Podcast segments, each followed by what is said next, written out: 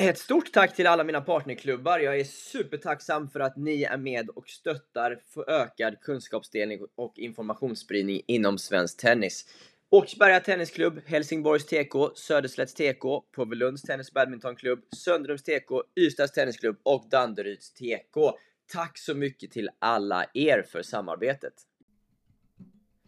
En podd tillbaks igen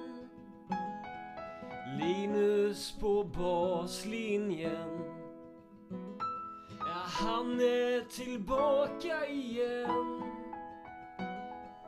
Linus på baslinjen Är du sugen på ditt livs eh, största äventyr? Ja, då är nog Blue Chip eh, rätt organisation att vända sig till.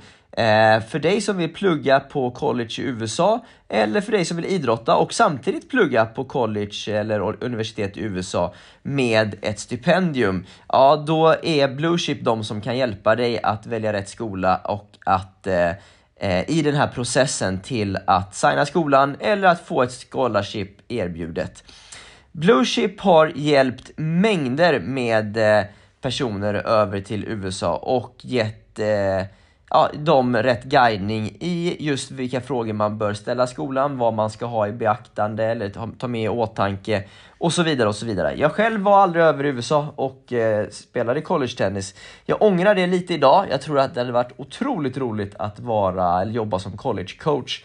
Men den chansen har gått mig förbi. Jag rekommenderar dig att prata med Bluechip om det här är någonting som du går och funderar över, så kan de svara på dina frågor. Bluechip.nu, tack för att ni stöttar den här podden.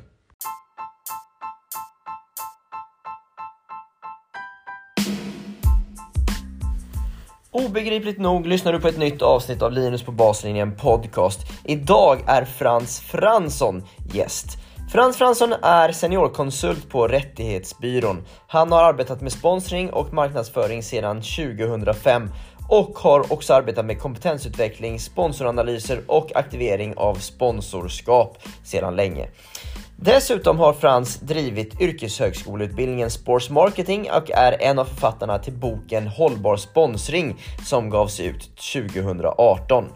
I det här härliga och intressanta avsnittet pratar vi om hur attraktiv svensk tennis är på sponsringsmarknaden idag. Är det svårare att knyta partners till sig idag under tuffa ekonomiska tider än vad det varit tidigare? Vilka skillnader finns det eh, mellan föreningar, akademier, förbund samt individuella spelare i arbetet för att attrahera partners? Hur eh, föreningar bör tänka i sin approach till sponsorer. Vi pratar om skillnader på sponsorer och partners. Ifall pengar man söker ska vara tydligt riktade och eh, vilka bitar Frans tycker tennisen kan lyfta fram ännu mer för att attrahera partners eller om det nu var sponsorer. Vad nu skillnaden är, det får Frans eh, berätta mer om. Tack till alla er som stöttar den här podden. Vill du också ha chansen att ställa egna frågor till gästerna? Gör det genom att bli Patreon eller Swish-supporter. Ni hittar länken i avsnittsbeskrivningen. Nu välkomnar vi Frans Fransson.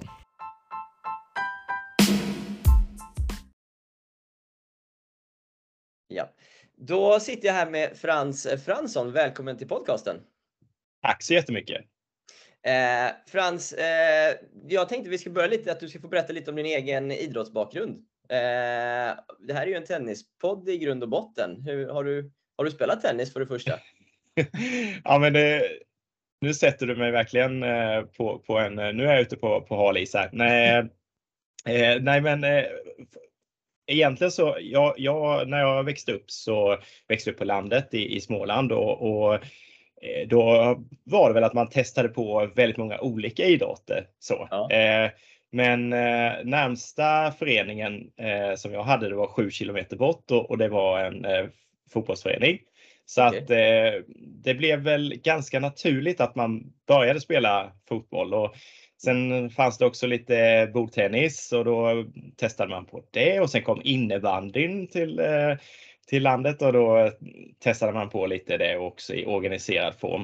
Eh, men, men tennis, vi, vi hade liksom närmsta tennisklubben var tre mil bort och eh, då blev det inte så där att man, man spelade tennis i, ja, i någon klubb eller någon förening så. Men däremot så så hängde man mycket på eh, den närmsta asfaltsbanan och eh, när man fick eh, kom in i mopedåldern där så, så minns jag att då blev det ju att ja, åka, med, åka till kompisar och spela tennis. Och, och, det där har alltid, så att tennisen har liksom alltid funnits där som, som motionsform. Så. Ja. Men jag skulle säga att en av mina absolut största idoler när jag växte upp, det var mm. Stefan Edberg. Och eh, kanske lite därför att, alltså jag tyckte ju, och jag tycker fortfarande att, att eh, Stefan Edberg eh, har en, en väldigt intressant, alltså han som person gillade jag väldigt mycket. Sen var han ju fantastiskt duktig tennisspelare såklart också. Men, eh, eh, ja, men det var den här ödmjuka, eh, eftertänksamma eh, personer som, som man såg framför sig och, och eh, som, som jag tyckte var eh, likable om man säger så. Ja, eh, så, eh, så det blev nog att, att jag följde mycket tennis. Alltså jag, jag, följer, jag följer fortfarande väldigt mycket idrott på, på så, så mycket jag kan så att säga, men, men konsumerade väldigt mycket tennis då under 80-90-talet när man växte upp. Så. Just det. Du bor ju i Växjö idag en, eh, och Växjö TS är ju en eh, välkänd tennisklubb eh, i, i, i Sverige. Är det, är det ett stort, eh, upplever du en stor tennis, ett stort tennisintresse i Växjö? Ja, men det finns ett, ett stort tennisintresse. Har, har funnits eh, under, under många, många års tid och det har ju liksom samlats en otrolig mängd kunskap i och kring Växjö TS och, och Växjö som stad. Så jag mm. upplever mm. att, att det verkligen finns en, en eh, eh, ska man säga att, att eh, eh ja, men att, att, att här finns liksom ett nätverk av, av eh, tennismänniskor som, som är väldigt dedikerade eh, sin sport. Så. Eh, mm. Sen ska jag nog vara helt ärlig och säga att, att om, man, om man idag eh, gå ut och titta på vad, vad, ja, vad som kännetecknar Växjö så, så, så, är ju hockeyn har ju liksom tagit väldigt eh, tydlig position i den här staden. Så. Ja, eh, ja. Och, och eh, sen har vi ju dessutom eh, fotbollen som, som, eh, som också har varit väldigt stark eh, tidigare öst idag, även då Växjö DFF och så. så att, ja, men jag skulle nog säga att, att men tennisen, tennisen på något sätt kanske man inte så tydligt ser, eh, det är om man åker ner till Strandbjörkshallen såklart, då förstår man ju liksom vilken... vilken historia det finns. Ja, exakt. Ja, exakt. Ja, nej, jag förstår det. Jag förstår det. Eh, Frans, vi ska ju prata en hel del om, om sponsring och, och partnerskap idag. Eh, hur väcktes ditt intresse för det från, från början? Mm. Eh, ja, men då, då går vi tillbaka till Växjö faktiskt. Ja. 20 eh, och, 2000 så, så började jag eh, plugga på eh, Växjö universitet. Det heter numera Linnéuniversitetet. Och, ehm, och då så ja, men då läste jag på marknadsföringsprogrammet där och eh, blev ganska tidigt intresserad av just eh, sponsring och, och sponsringens mekanismer och, och sådär. Och, och, då så när vi kom till uppsatsskrivande som man då tredje året skulle göra så, så så blev det en kandidatuppsats tillsammans med två av mina kompisar då, eh, Erik och eh, Viktor. Och då, då, så kom vi liksom tidigt fram till att ja, men vi vill skriva om idrott och marknadsföring för det var något som, ja, som eh, var gemensamt för oss tre, att vi, vi hade det intresset. Eh, och då landade vi in i att ja, men, vore det inte intressant att se hur man kan se på en, en idrottsindivid som, som varumärke? Eh, och, och, på den tiden så var det ju liksom inte riktigt givet. Jag vet att vi fick kämpa för att vår handledare överhuvudtaget skulle godkänna det här ämnen, ämnet. Så kunde man verkligen se en människa som ett varumärke. Ja. Eh, idag i den här influencer-eran så, så är ju nästan titulerar sig var och annan person som också ett, ett individuellt varumärke.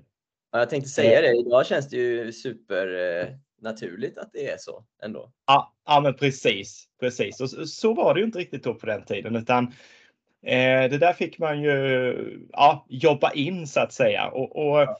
och i samband med det så, så började vi liksom Ja, men dels så, så um, intervjuade vi då olika eh, idrottare, däribland Stefan Edberg.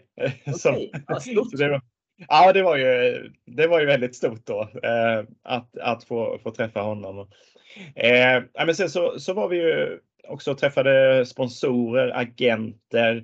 Eh, vi, vi träffade olika medierepresentanter. Och Mm. Där så, så kände, kände jag att ja, men det här vill ju det här vill jag på något sätt jobba med. Alltså att förstå hur man kan jobba som individ eller lag eller klubb så att säga med sponsring och, Mm. och eh, förstå den här eh, ja, branschen ännu bättre. Så ett år senare så, så gick vi vidare med att eh, helt enkelt göra ett, ett eh, magisterår då. Så eh. Eh, Då blev det en ny uppsats som, som handlade mer renodlat om sponsring. Så att på den vägen var det. Och där, det var väl liksom där eh, min polett trillade ner kring vad jag ville jobba med någonstans. Okej, spännande, spännande. Och sen så, hur, hur gick du väga, började du jobba med det direkt efter att du studerat klart då? Eller hur gick den vägen till? Ja, men eh, då, då hade vi i eh, Tingsryd där jag kommer ifrån så, så eh, hade man ganska nyligen öppnat en, eh, en helt ny travbana som var eh, ja, men en, en stor milebana då som, som var en av, eller är, är norra Europas största, största enda bana då eh, för, för just eh, ja, som, som har en, en engelsk mile. Och där hamnade, hamnade jag som säljare och, och hjälpte då travsällskapet eh, och, och jobba med sponsring. Och, och där så, så Eh, kom eh, min uppsatskollega Viktor in och, fick liksom en nyckelroll och sen så träffade vi en kollega på, på eh, universitet som var vår lärare, men han var också vår, ja, han, han pluggade samma magisterår tillsammans, eh, Thomas. Så att, så att eh, vi tre började fundera, liksom, ska, vi, ska vi starta ett företag kring det här? Så 2005, ett år senare, så lämnade man eh, ja, då sin, sin roll som enskild företagare och gick in, gick in och startade då ett aktiebolag kring det här. Så eh, det, var, det var där någonstans som, som eh, vi insåg att ja, men, eh, det här är ju något som vi verkligen eh, ja, vill jobba med och, och göra på heltid så att säga. Okej, spännande alltså. Eh, och om vi hoppar fram till, till lite mer nutid nu då, Frans. Eh, det, hur, hur, idag är det ju ganska tuffa tider för många ekonomiskt. Eh, och och är, har det inneburit att det är svårt att knyta sponsorer till, eh, till idrotten idag generellt? Eh, eller hur, hur, ser det ut i, i dagens, i dagsläget så att säga? Ja, alltså om vi, om vi tittar på hur det ser ut i, i Sverige eh, så omsatte eh, sponsring eh, senaste året som, som man då mätte det här så omsatte sponsring 7,7 miljarder. Eh, och då kan man säga att av de 7,7 miljarder så står idrotten för cirka 70 procent. Eh, så 70 procent eh, kommer då når idrottens olika aktörer. Mm. Eh, och sponsring är ju för, för många idrottsföreningar en väldigt, väldigt inte, viktig eh, intäktskälla. Och eh, när, man, när man tittar då, när, när, när jag började intressera mig för sponsring och, och 2000 så omsatte sponsring i Sverige då cirka 2 miljarder så att det har haft en ganska häftig tillväxtresa Mm. kan man säga. Eh, Mm. och, och ehm, jag skulle nog säga att sponsring har stått sig starkt även i, i tuffa tider. Eh, bortsett från lite små hack. Det är klart, finanskrisen, eh, den var tuff för den drabbade även sponsringen såklart.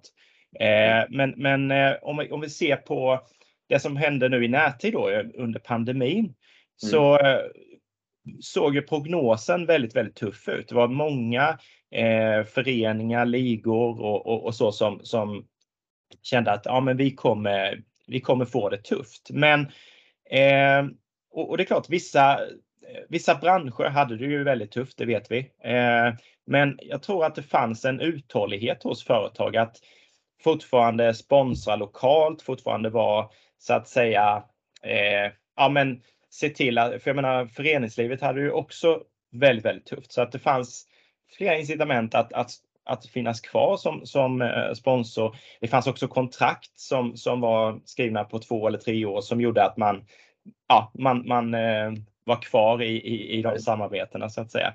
Ja. Eh, och sen så, så, så, tror jag många också har sett liksom vilken kraft det finns i sponsringen att, att eh, jobba med det. Så att eh, ja, jag skulle nog säga att, att eh, sponsringen minskade väl marginellt under, under första pandemiåret men återhämtade sig då under andra eh, mm. väldigt väl. Och, och det har, eh, om man tittar, slår ut det mot andra reklaminvesteringar så kan man säga att sponsring eh, har, har stått sig väldigt starkt. Eh, mm. men det är klart att vi, vi närmar oss nu i, eh, en lågkonjunktur och, och eh, det kommer ju vara många företag som kommer dra åt svångremmen och, och det kommer såklart även påverka sponsringen. Mm. Det är jag ganska, ganska övertygad om. Mm. Så, så, men, men på vilket sätt? Och det, det är väldigt svårt att, att, säga, i alla fall just nu, mm. hur, hur hårt det kommer slå. Just det. När du säger att det finns en, en, en stor kraft i, inom spons, i sponsringen, förklara lite mer om vad, vad du tänker där. Men det man, kan, det man kan säga om sponsringen är att sponsringen är kanaloberoende. Alltså man kan jobba med eh, sponsring som kommunikation och affärsmetod eh, på, på flera olika sätt. Man mm. kan eh, an, dels så, så, är ju associationen så att säga, de positiva kopplingar som, som man då som företag eh, vill investera i genom exempelvis en, eh, ett, Eh, ett lag, en, en klubb, en individ så att säga. Eh, de positiva associationerna är ju väldigt, väldigt starka och, och eh, i Sverige har ju idrotten en väldigt stark ja. roll så att säga. Och, och, och sen också då att du kan ta ut sponsringen på, på väldigt många olika sätt. Du kan använda evenemanget, eventet, eh, att eh, så att säga se det som en eh, ja, kommunikation och affärsplattform som du jobbar med. Du kan använda affärsnätverken eh, som finns och, till att göra affärer och, och eh, skapa goda relationer. Eh, mm. Du kan använda arenan så att säga med att synliggöra då eh, olika budskap.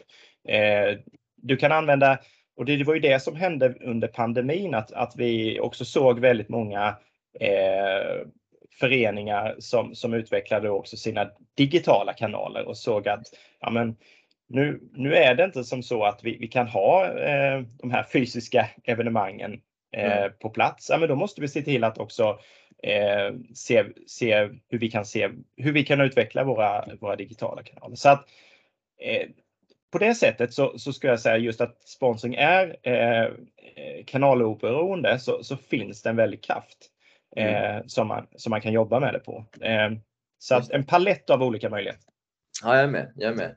Eh, och om man eh, tänker då som i, inom tennisen så, så är det ju tennis-Sverige uppbyggt mycket kring tennisföreningar och klubbar. Det finns vissa akademier också, men, men i det stora hela så är det ju, är det ju liksom en föreningsidrott. Eh, hur, hur, hur, skulle du liksom rekommendera klubbar och föreningar att tänka när man jobbar för att attrahera nya partners och, och behålla nuvarande? Vad, vad, är de viktigaste nycklarna i det här arbetet? Allra först så, så handlar det mycket om att, att fundera kring sitt erbjudande. Alltså vad är det man har att erbjuda? Hur, hur attraktivt är vårt erbjudande? Eh, och, och, då får man ju titta på vad, ja, men vad, vad har vi för innehåll som vi faktiskt kan, kan erbjuda? Eh, vi slänger oss ofta med, med begrepp som alltså att man har då olika eh, kommersiella rättigheter som man då kan erbjuda. Och det kan ju vara plats eh, på arenan eller i hallen så att säga med, där man kan eh, eh köpa en, en, en skylt. Ja, men det är väldigt, väldigt enkelt. Man kan, man kan vara Exakt, man, man kan vara sponsor till, eh, till, en, till ett helt arenanamn också såklart. Eh, så. Man kan eh, vara en del av ett sponsornätverk där, där syftet är att, att göra affärer då med andra. Eh, man kan synas i, i, olika sociala medier. Man, man kan vara avsändare till, till olika turneringar och så vidare. Så, Mm. så där, där handlar det väldigt mycket om att vad är det som särskiljer oss från andra eh, föreningar på orten, från andra tennisklubbar och, och, eh, och så för att, för att veta vad man har att erbjuda. Sen, sen gäller det att, att sälja in sin förening och, och jag skulle säga att eh, det är jätteviktigt att tänka på när man kommer ut i de här samtalen att man faktiskt slår vakt om, om de här mjuka värdena som en tennisklubb har. Eh, alltså att man tänker till kring eh, hur, hur, jobbar vi med vårt värdegrundsarbete i, i vår tennisklubb? Hur jobbar vi med eh, olika eh, sociala initiativ? Eh, har vi eh, projekt som, som, eh, som är kopplat till jämställdhet, mångfald eller, eller inkludering i, i, olika former? Ja, men då är det ju verkligen något som, som företag idag är intresserade av. Eh, för där kan vi se att, att sponsringen har, har förändrats. Jag tror vi kommer, kommer in kanske lite kring det senare. Där. Eh, så då handlar det om att presentera sin förening på ett attraktivt sätt som, som, eh, som också synliggör hela verksamheten. Alltså berätta om det ni gör. Berätta om den fantastiska verksamhet som ni bedriver. Hur många barn och ungdomar som ni sätter i rörelse varje dag. Mm. Eh, och ofta kan jag tycka att man kanske glömmer bort lite, lite det. Eh, Okay. Eh, och sen så, sen så tycker jag att man måste eh, generellt då bli bättre på att som förening också lyssna in vad företagen vill ha. Eh, vad har just det här specifika företaget för syfte till att vilja sponsra oss? Så då Mm. gäller det liksom som, som i all försäljning att läsa på om företaget, att Mm. göra sin research, eh, att också kanske komma med lite förslag till företaget. För, för jag brukar säga att det handlar många gånger om att utbilda sponsorn i sponsringens kraft, liksom hur man kan ta ut sponsringen så att säga. Så eh, vad kan vi tillsammans åstadkomma? Och, och, då behöver man lite sälja in sponsring som, som eh, metod också. Mm, just det. Eh, har det blivit vanligare liksom att, eller jag, när jag hör sponsring från början så tänker jag liksom att man man får pengar, liksom, att de, de hjälper oss. Men, men är det, det, det är väldigt viktigt förstår jag att vad de får, sponsor får tillbaka. Alltså det är ju ett utbyte av liksom tjänster eller vad man ska kalla det, antar jag. Eh, att det, det är sällan någon bara ger pengar nu för tiden, eller? Exakt, ja men, ja, men så är det ju. Alltså, det är klart att, att vi eh, går tillbaka i tiden så, så eh, har ju sponsringen lite haft, eh, haft en uppförsbacke för att för många så har det varit förknippat med en gåva. Mm. Men om, vi tittar på sponsring utifrån eh, vad sponsring faktiskt är så är det ju ett kommersiellt avtal eh, som bygger på ett samarbete och det finns en ömsesidighet i, den här, i det här samarbetet. Man ska skapa det man klassisk klyscha då att man ska skapa ett vinna-vinna samarbete så att säga på det här. Ja. Men, men, men tittar man på, på sponsring som begrepp så är det det det handlar om. Det handlar om att båda parter, eh, både sponsorn och rättigheten, vi, vi pratar om då föreningen eller förbundet eller evenemanget då som, som rättighet. Alltså man ska få ut eh, olika typer av värden då av, att, av, av det här samarbetet.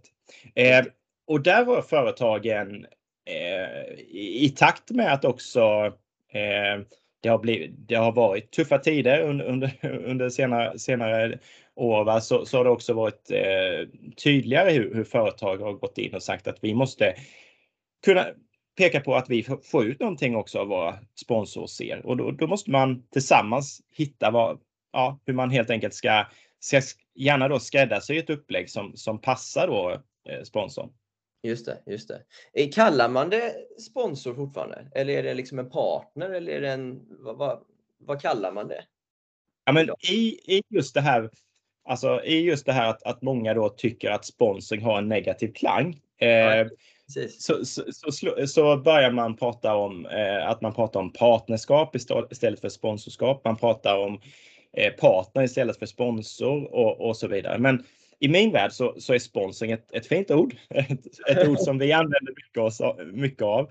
Eh, men jag, jag har också förståelse för föreningar och, och eh, andra rättigheter då som, som istället använder andra typer av begrepp. Alltså man, man har hittat sitt vokabulär för hur man, eh, hur man kommunicerar det. Och det, det är ju, står ju upp till var och en att fatta ett sådant eh, beslut vad man, vad man tycker är enklast att kommunicera och vad man också tycker att eh, eh, då sponsor eller partners upplever som, som, eh, som bäst. Eh, men, men om man förklarar vad sponsring handlar om så tycker jag att sponsring och spon sponsorer är, är alldeles utmärkt att använda sig av. Ja.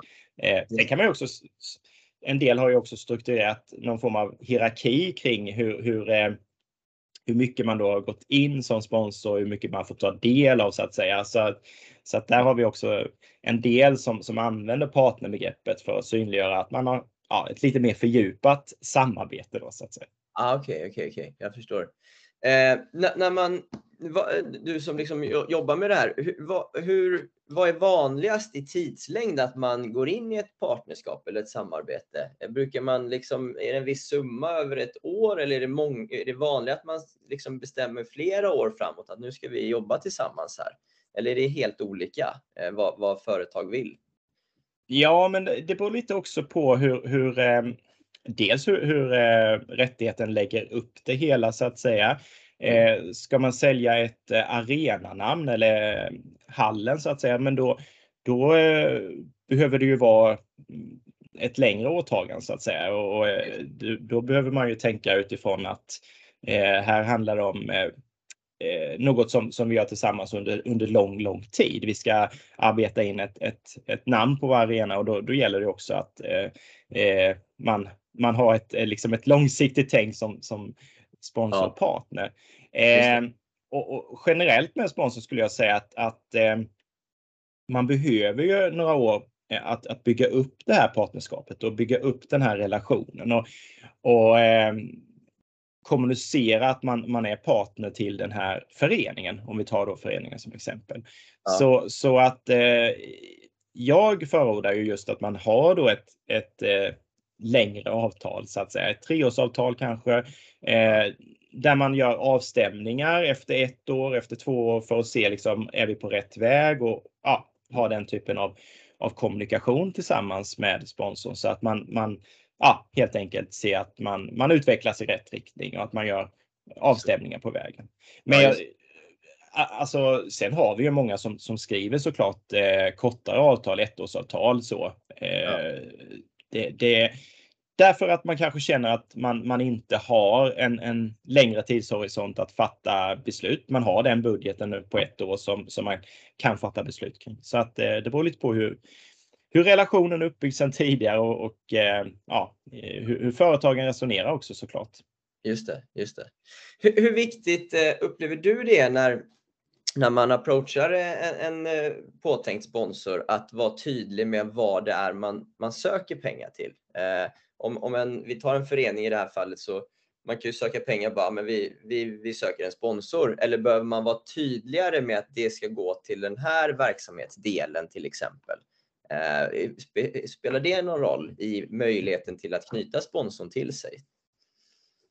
Men jag, jag tror alltså allt eh, som vi pratar om handlar väldigt mycket i sponsring om trovärdighetsfråga. Att man som förening har en, en, en trovärdighet i, i eh, hur man kommunicerar, hur, hur man ska för, ja, fördela de här medlen exempelvis. Och, ehm, eh, hur, ja, vad, pengarna, vad pengarna används till och, och, eh, och så vidare. Och, och, så att ju tydligare du som eh, förening eh, kan vara i att kommunicera i hur man kommer använda de här pengarna, desto bättre förstås. För att eh, man som sponsor idag vill eh, generellt att ha, ha en, en, eh, veta var pengarna kommer, kommer till nytta någonstans.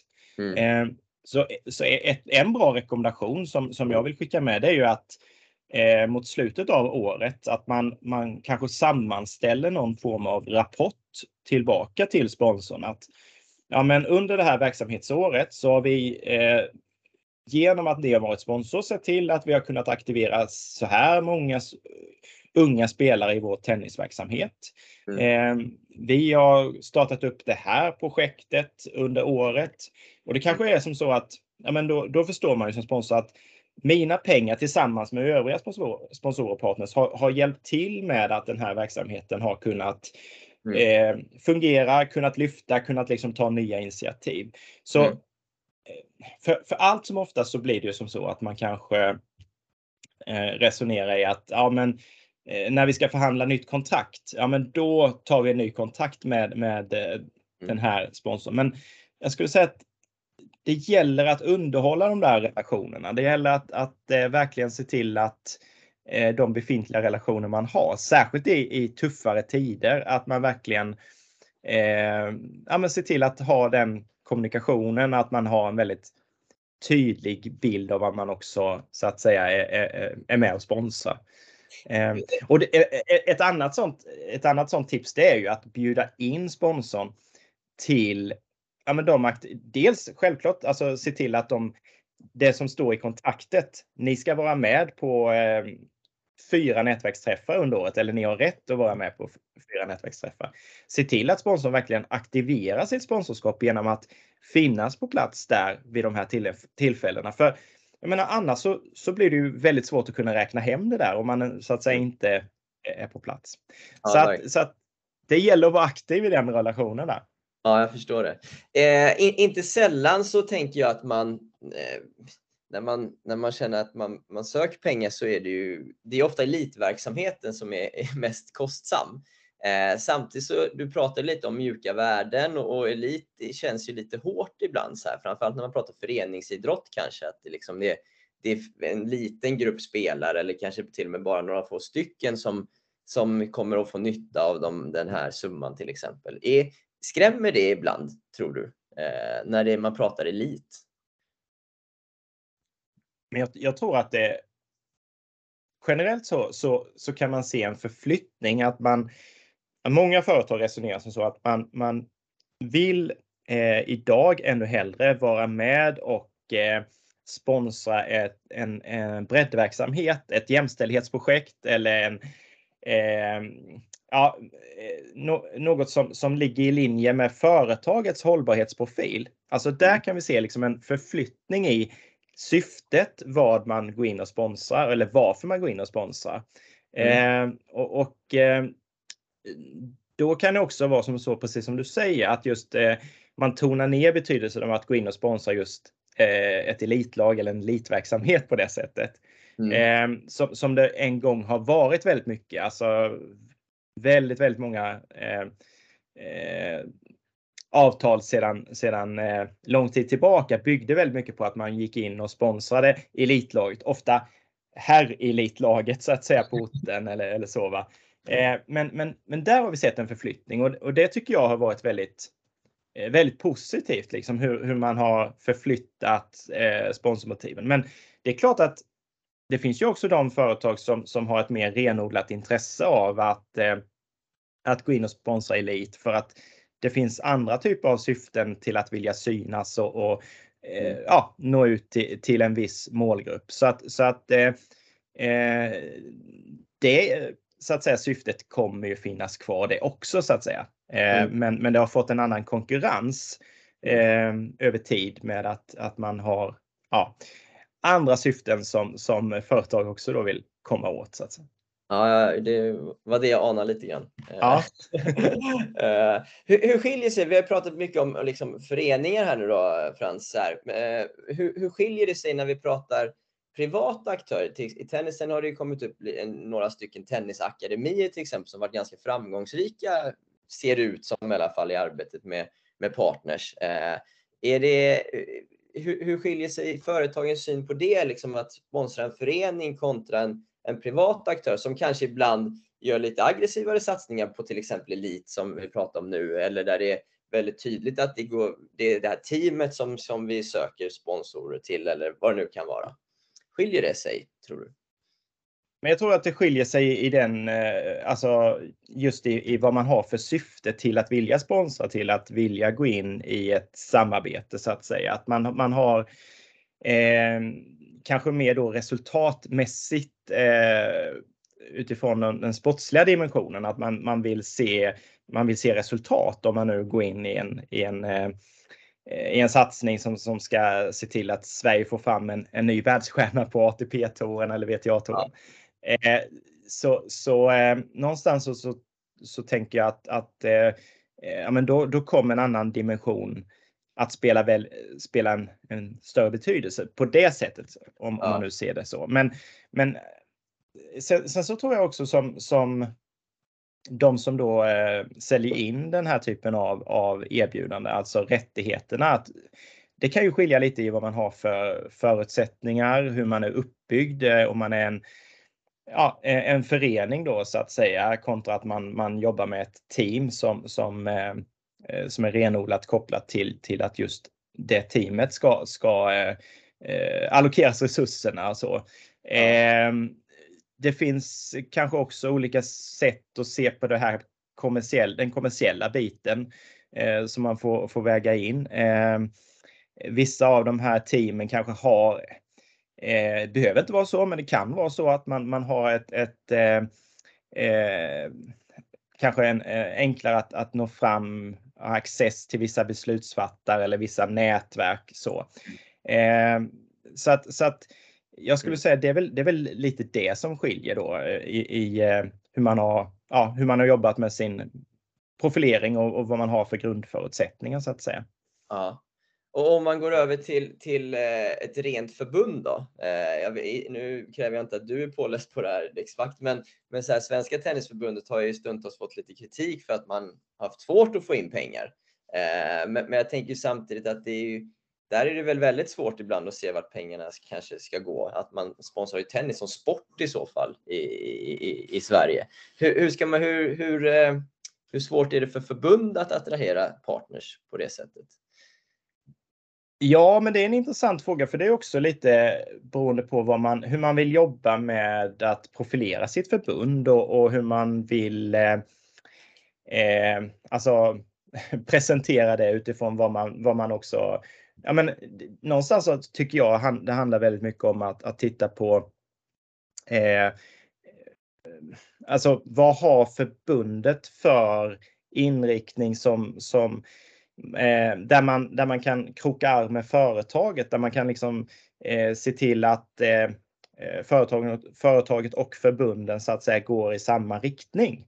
Mm. Eh, och, och, och, ett sådant område som jag tycker ten, Svenska Tennisförbundet har gjort på, på senare år som jag tycker är liksom helt rätt riktning. Det är just att man, man satsar eh, satsa olika delar på att, att jobba med den sociala dimensionen. Eh, att man eh, har jobbat, eh, man blev ju till och med belönade här på, på eh, Idrottsgalan mm. eh, nu eh, för sitt, eh, sitt, sin satsning på, att, på att jobba med att ja, men få ut tennisen till fler, att inkludera fler, att jobba med tennis på studs mot en äldre målgrupp som jag tycker är helrätt. Mm. Det Likadant tennis på gatan då, att eh, kunna jobba mot eh, ja, men socioekonomiskt utsatta områden eller kvarterstennis så att man rustar upp gamla asfaltsbanor. Ja. Alltså jag tycker, jag tycker just det är jätteintressant för, för det, alltså just det här att, att eh, eh för att få sponsorer så, så, tror jag att man måste jobba på det sättet för att eh, visa sina sociala värden och, och mm. eh, där tror jag också det är väldigt viktigt att slå vakt om tennis som en folksport. Eh, att lyfta tennisens hälsoprofil. För jag såg någon undersökning som, som var några år gammal. Eh, den kom från Danmark. Den visade att en tennisspelare lever nästan 10 år längre än de som inte idrottar. Och, och att eh, just att tennisen hade väldigt fina hälsoeffekter. Ja. Eh, få skador generellt. Eh, man kan hålla på eh, lång tid upp i åldern. Eh, och, och där, lägg då till det här sociala sammanhanget, eh, gemenskapen. Jag själv jobbade, jag hade förmånen att jobba, eh, vi drev en utbildning på Drivan eh, nere i Båstad. Ja. Och, och, jag tänkte på det många gånger just eh, apropå den här gemenskapen och den här sociala dimensionen vad härligt det var att se då, ja men gärna personer lite, lite längre upp i, i åldern som, som höll på med tennis. Inte bara för sporten utan också för gemenskapen. Att, att ja. ja. men man började kanske med sitt pass och sen så tog man en lunch och, och så fortsatte man snacket efteråt. Jag, jag tänkte någonstans att eh, blir jag äldre och, och går i pension en gång så, så, så såg man sig själv sitta där. Och så, ja, så att, det är härligt. Där någonstans, alltså just en, jag tycker det är jätteviktigt just att, att man som förbund då tänker just kring helheten och, och ja. eh, lyfter fram de positiva sociala dimensionerna för att mm. vara attraktiv. Så, så det, det tycker jag är, ska bli spännande att följa. Eh, Just det. Eh, det, det, kan väl enskilda klubbar också göra, tänker jag? Eller absolut, absolut. Och, och just eh, i den här eh, konkurrensen idag så, så är det extra viktigt att lyfta då samhällsmotivet eller den lokala dimensionen av att man är sponsor på, på det lokala planet. Vad det betyder för orten, för eh, stadsdelen eller, eller för eh, ja, sin region just i att, i att ha en, en väldigt aktiv eh, folkrörelse där ute. Eh, mm.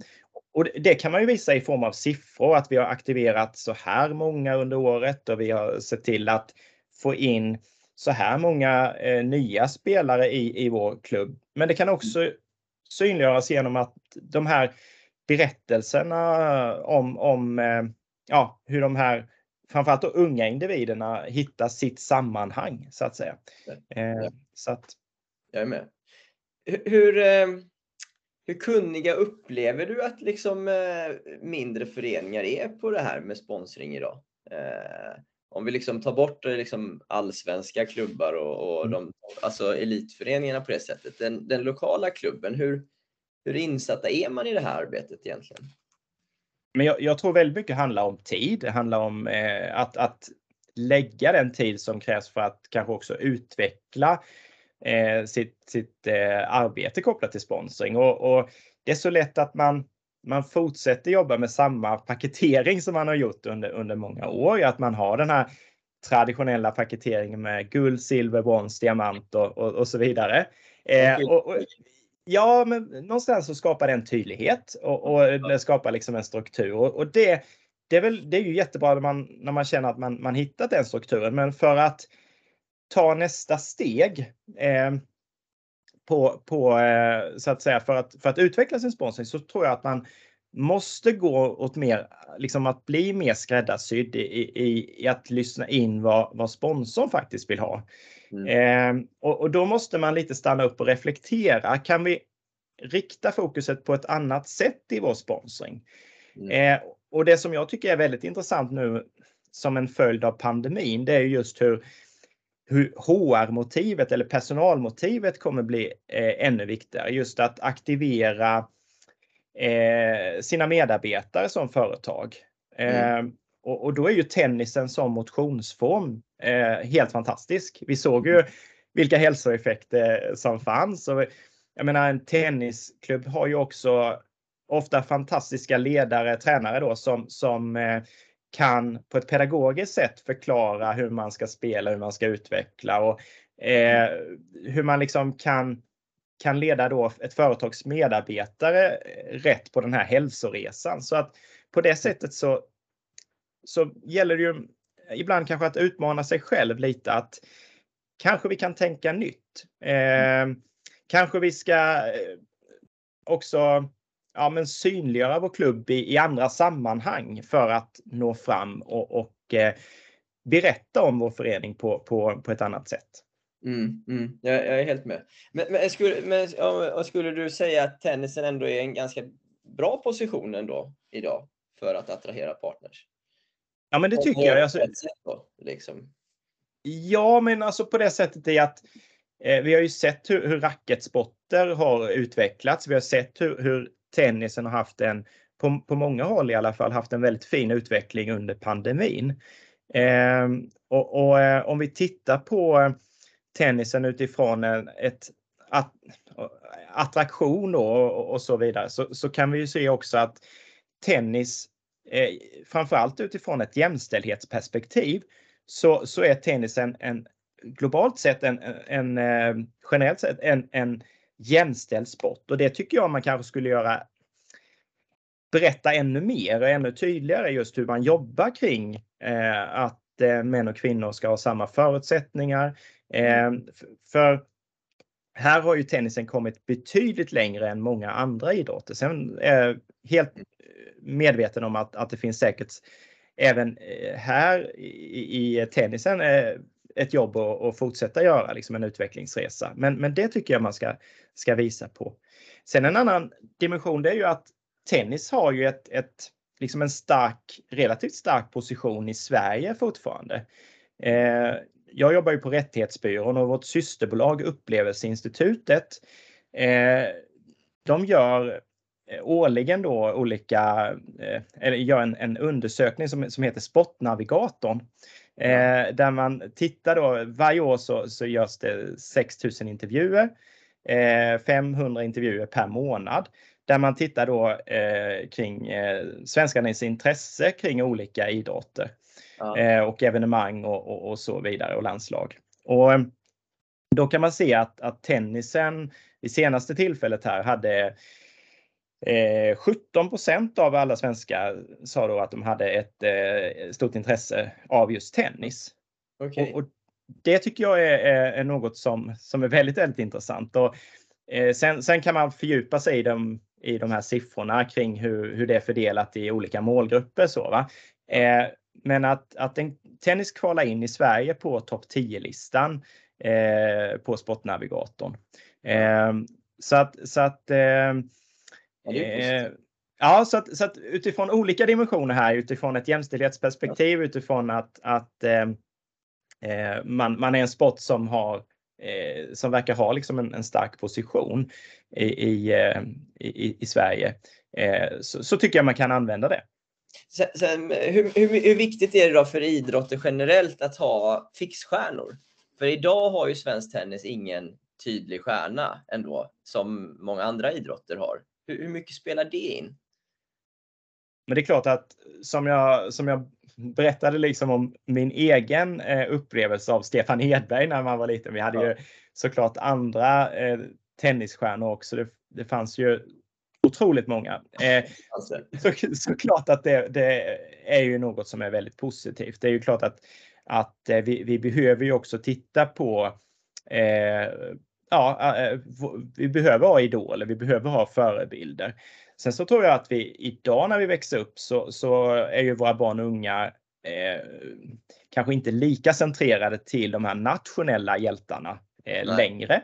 Nej. Utan, utan eh, nu är det Serena Williams eller eh, det är eh, eh, ja, Nadal som, som gäller snarare som man ser upp till, som man eh, som man på något sätt vill identifiera sig med när man står där och, och, och eh, slår sina slag på gatan eller på. Ja. Eh, så, så, någonstans så, så, tror jag att, att just det här kanske eh, na nationella fokuset inte är lika betydelsefullt som det en gång var. Men, men det är klart att eh, det finns ju också en, en eh, en, en Alltså det är klart att, att det utifrån ett förbundsperspektiv skulle vara mycket enklare att sälja in eh, sporten om det fanns en eh, svensk eh, fixstjärna såklart. Eh, det, det, kan man inte sticka under stolen med.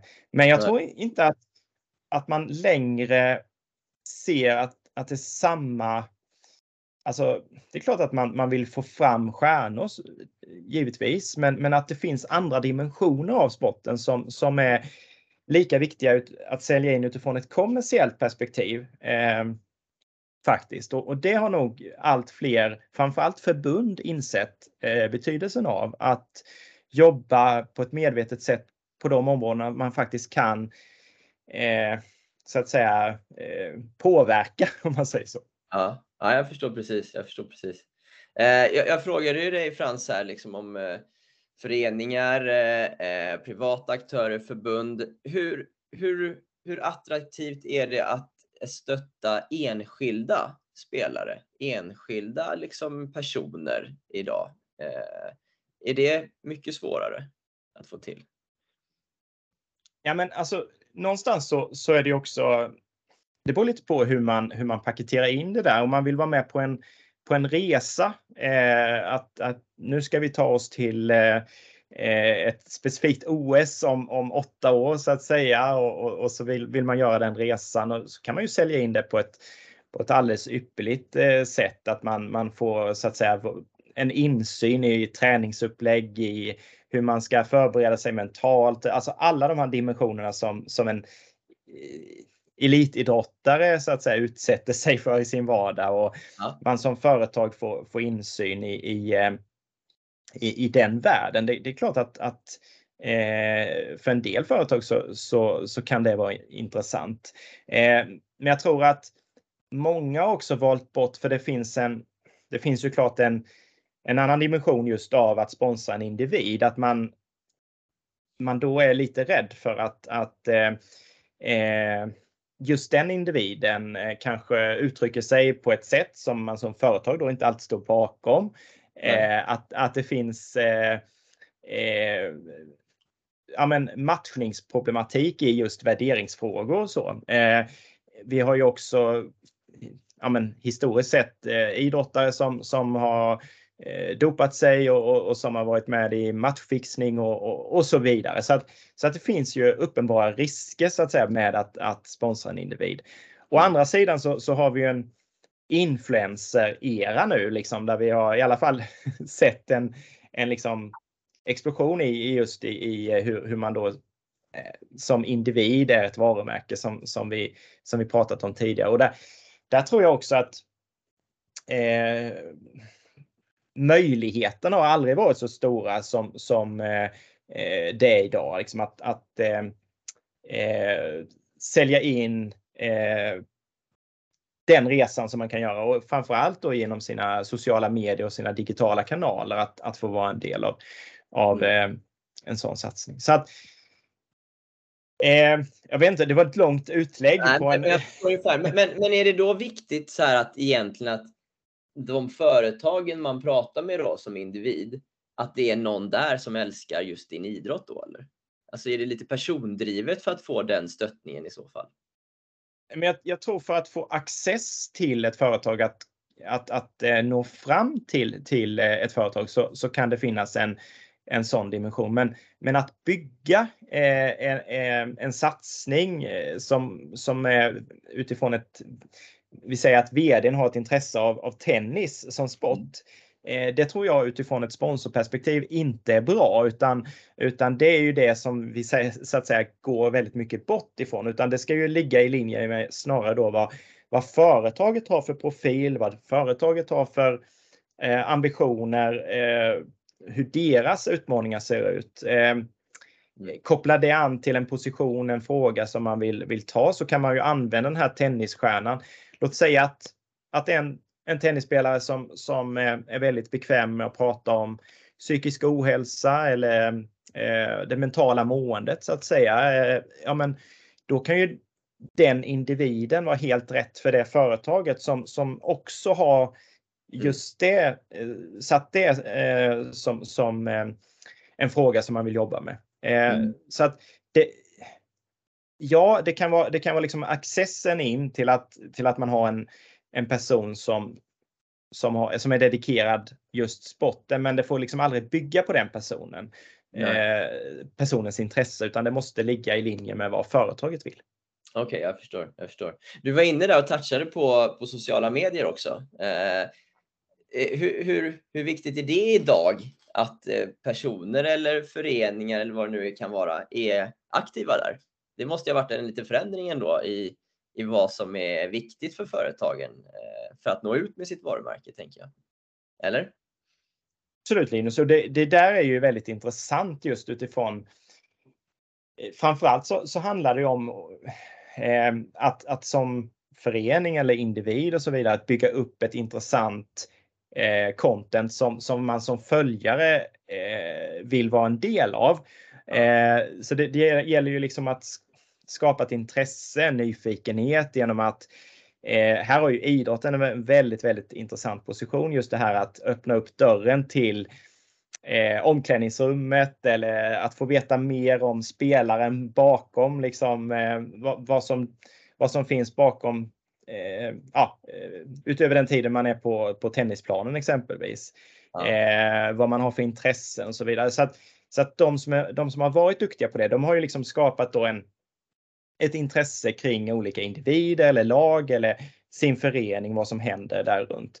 Eh, men men det, är också, det gäller också att vara väldigt restriktiv till att släppa in företag eh, i för hög grad i, i, i sina sociala mediekonton. För eh, det vet vi ju, då, då väljer vi att, att, att, att avfölja ett konto om vi, ja, om vi se att det blir för mycket ja, reklam helt enkelt. För det, det, är vi inte intresserade av. Utan då gäller det att jobba smart och, och kanske vara, ja, vara avsändare så att säga till en podd eller, eller så som, ja. eh, som, som just den där föreningen gör. Eller att man är, man är av, på andra sätt står bakom olika satsningar men, men att man, eh, man inte eh, Alltså det får inte bli det får liksom inte bli för mycket reklam eh, på de här kontona. Då kommer vi välja att avfölja. Så att det gäller just att hitta smartare sätt att synliggöra då eh, partnern mm. på. Ja, jag förstår. Jag förstår. Ja, det är svår, svår balans det där ibland faktiskt. Ja. Ja. Eh, på vilka andra sätt har arbetet liksom med eh, sponsring förändrats eh, under åren? Eh, förutom sociala medier som vi var inne på nu. Men man kan säga att, att eh, tre, tre stora områden som jag tycker är, har, har varit eh, viktig för sponsringens utveckling också för att sponsring idag eh, har, har, eh, ja, eh, har tagit liksom en, en, större andel av, av eh, reklaminvesteringarna. Och det är ju då ett, den digitala, eh, de digitala kanalerna, liksom att möjliggöra eh, att nå ut som vi var inne på då. Eh, nummer två, den absolut viktigaste, eh, det är ju hållbarhetsfrågan, hur, hur man kan eh, framförallt då genom, om vi nu, nu pratar vi idrott här, eh, visa genom den sociala dimensionen av, av hållbarhet hur man eh, ja, men hur man sätter barn och unga i rörelse, hur man tar ansvar för väldigt många unga människors liv, hur man ser till att eh, eh skapa en social gemenskap, en, en, eh, eh, ja, en, en plattform för, för väldigt många människor. Att, att vara ett eh, också som integrerar människor i samhället som kommer från eh, kanske socioekonomiska utsatta områden där, där idrotten blir en, en väldigt avgörande faktor. Så att, säga. Så att mm. där har, har sponsringens kraft just att vilja stå bakom den typen av initiativ och, och satsningar varit eh, väldigt värdefull.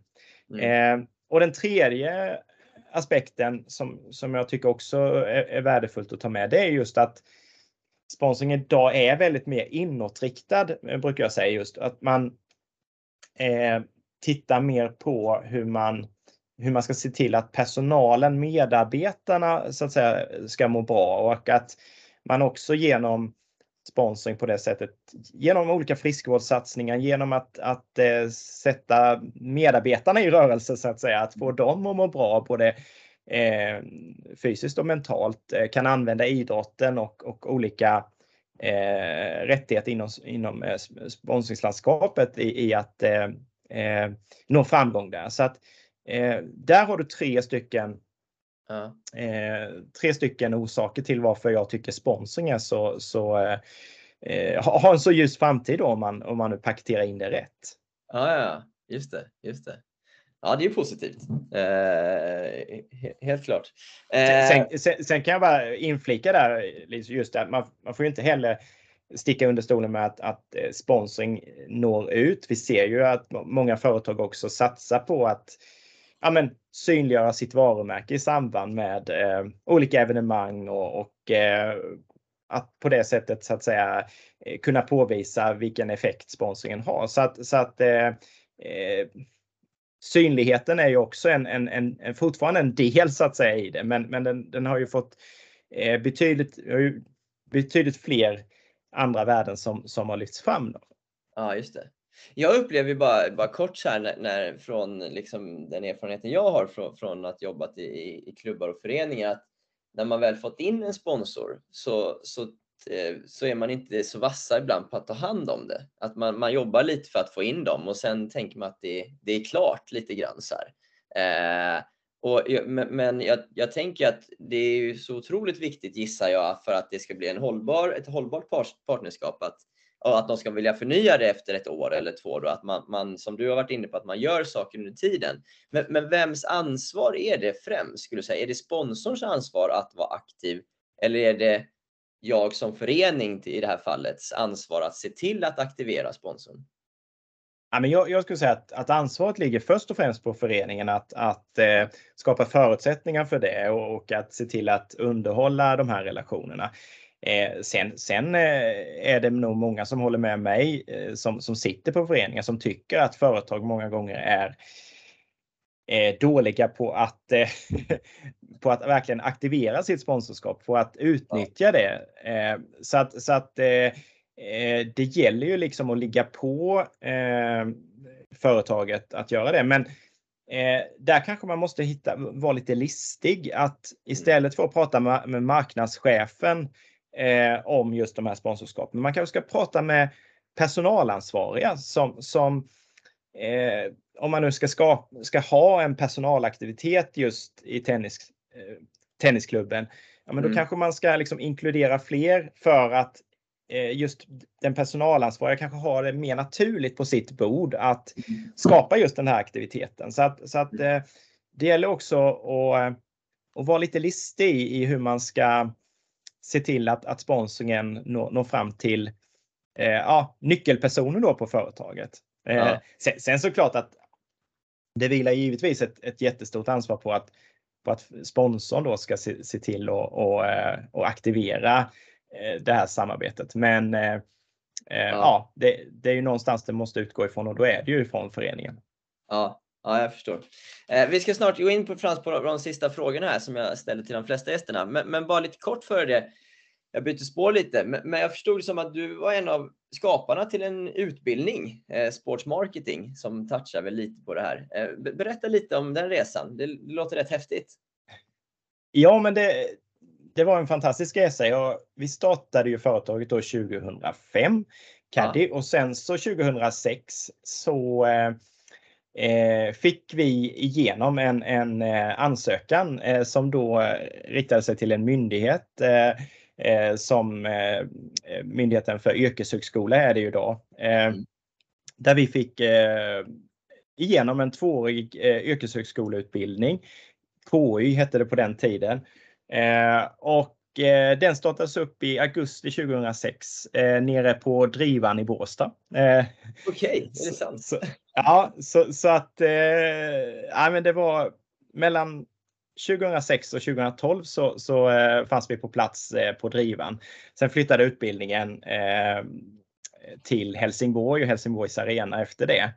Eh, men, men eh, utifrån ett tennissammanhang så, så kan jag säga att ja, det, var en, det var en helt fantastisk tid i, i, eh, eh i att jobba med den och jag fick förmånen att jobba då med eh, tror vi cirka 300 studenter som, som gick igenom de, den här tvååriga utbildningen eh, i tio olika team. Och okay. eh, eh, ja, men det var just det här möjligheten att eh, både få träffa föreningar, förbund, evenemang, eh, alla studenter och se liksom på det sättet få, få vara en del av deras utveckling och, och, eh, och så. och alla föreläsare som vi hade inne och, och, och så som, som nej, det var häftigt med och vara med på den resan också. Va? Okej. Okay. Coolt att starta en, en egen utbildning ändå, kan jag tänka. Ja, exakt. Det, det, det, är inte alla som har gjort. Uh, Okej okay, Frans, uh, lite, lite frågor då som mm. uh, de flesta får i den här podden. Vad är, vad är det senaste du lärt dig? Oj, alltså just eh, strax innan jul så, så eh, blev vi eh, föräldrar till en, en liten eh, kille. Eh, så att just nu så, så är det Mycket. Varje dag är en, en, en ny lärdom. och ja, så, så nu har jag lärt mig att att bebisen går in i olika språng, olika så här, utvecklingsfaser. Ja. Eh, Okej. eh, så att ja, ja, då gäller det att förstå liksom att ja, men eh, det kan vara förklaring till kanske att man eh, blir lite ledsen ibland och, och sådär. Så att eh, eh, varje dag en ny lär, eh, lärdom. Ja, det gjorde svaret enkelt. ja. Eh, då, då kanske egentligen nästa fråga också blir på det. Men vad försöker du bli bättre på? Papparollen såklart, den ligger nära till hands. Men, men också att, eh, och det är väl också en, en led i att bli lite mindre digital, att, att eh, leva lite mer här och nu och, och eh, eh, välja bort mobilen. Och det blir, det blir ju liksom en väldigt naturlig del när man, när man har något annat som, som eh, fångar uppmärksamheten så att säga. Ja, det förstår jag. Det förstår jag. Eh, ja, häftigt alltså. Eh, en film eller bok du hämtat inspiration ifrån? Eh, men då måste jag nog säga en, en, en bok, den boken som, som jag eh, blev allra mest inspirerad av när jag själv pluggade som, eh, som heter Varumärkesstrategi och eh, författaren var Frans Melin. Också lite intressant historia. Vi, när, när vi skulle övertyga då vår handledare om att vi hade valt rätt spår, då, då, eh, då sökte vi oss till litteraturen och, och eh, Eh, Då bokade vi in ett möte med Frans Melin nere i Lund tror jag det var där han satt. Eh, och, och, vi tre studenter liksom åkte ner där och, och liksom försökte hitta argument för va- varför man kunde se en individ som varumärke. Ja. Jag, minns av, det var ju fantastiskt och spännande att möta honom för oss, men han tror jag inte fick ut lika mycket av att möta oss som studenter, men däremot så tyckte han det var väldigt kul att möta sin namne Frans. eh, Så, så att, eh, Ja, det var en ingång i alla fall. ja, det var en ingång. Exakt. Alla bra ingångar är bra. Ja, exakt. All right. Ja, jag är med. Jag är med. Vad tror du på som du upplever att andra inte håller med om? Eh, jag, jag är nog ganska så här, eh, ja, eh, genomsnittsmänniska kanske det låter lite tråkigt så, men eh, ja, men eh, kanske att, eh, att eh, vi har en liten tax eh, som, som nu är åtta år och att eh, Eh, taxen är en väldigt, väldigt trevlig hundras. Det, det tror jag kanske inte alla håller med mig om. det skulle, skulle, skulle väl vara det. Ja. Ja, just det. Ja, du fick till ett svar i alla fall. Det, är- det, det är bra. Eh, Sista frågan. Vill du rekommendera någonting? Ja, men jag, jag- apropå det vi har pratat om så, så tror jag det är viktigt att, att, att vara nyfiken för att få till någon form av förändring. Mm. Eh, just det här att, eh, att det gäller hela tiden att utveckla sig, hela tiden att eh, eh, våga ifrågasätta vad man gör och, och också ta in omvärlden så att säga. Sp- spana kring de som är duktiga. Eh, det lär jag mig väldigt mycket av just att titta på de som, som är duktiga inom ett visst område. Vad, vad, vad är det de gör? Vad kan jag lära mig av dem som, som jag kan dra nyttan av i, i det jag gör då? Eh, Mm. så. Mm. Eh, så, så att eh, våga vara nyfiken eh, hela livet så att säga. Ja, ja, det är ett bra svar. Det, den tror jag många kan ta med sig. Eh, Frans, det var superkul att prata med dig. Eh, tack så jättemycket för att du tog dig tid att att dela med dig av din kunskap. Tack så jättemycket Linus för att eh, jag fick eh, vara här.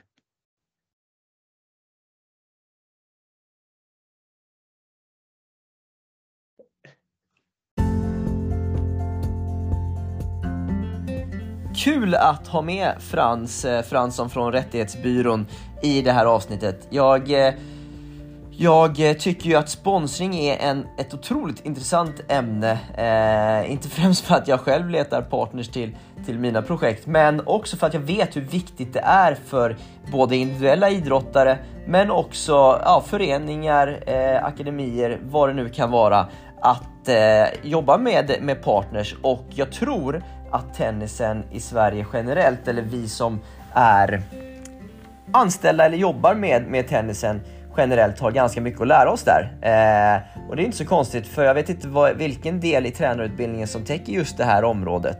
Men eh, väldigt kul att ha med Frans eh, som fick bringa lite klarhet i många frågor och jag känner i alla fall att jag fick en lite kanske tydligare eller bättre bild av vad sponsring och partnerskap idag eh, innebär. Så tack till Frans för eh, den upplysningen.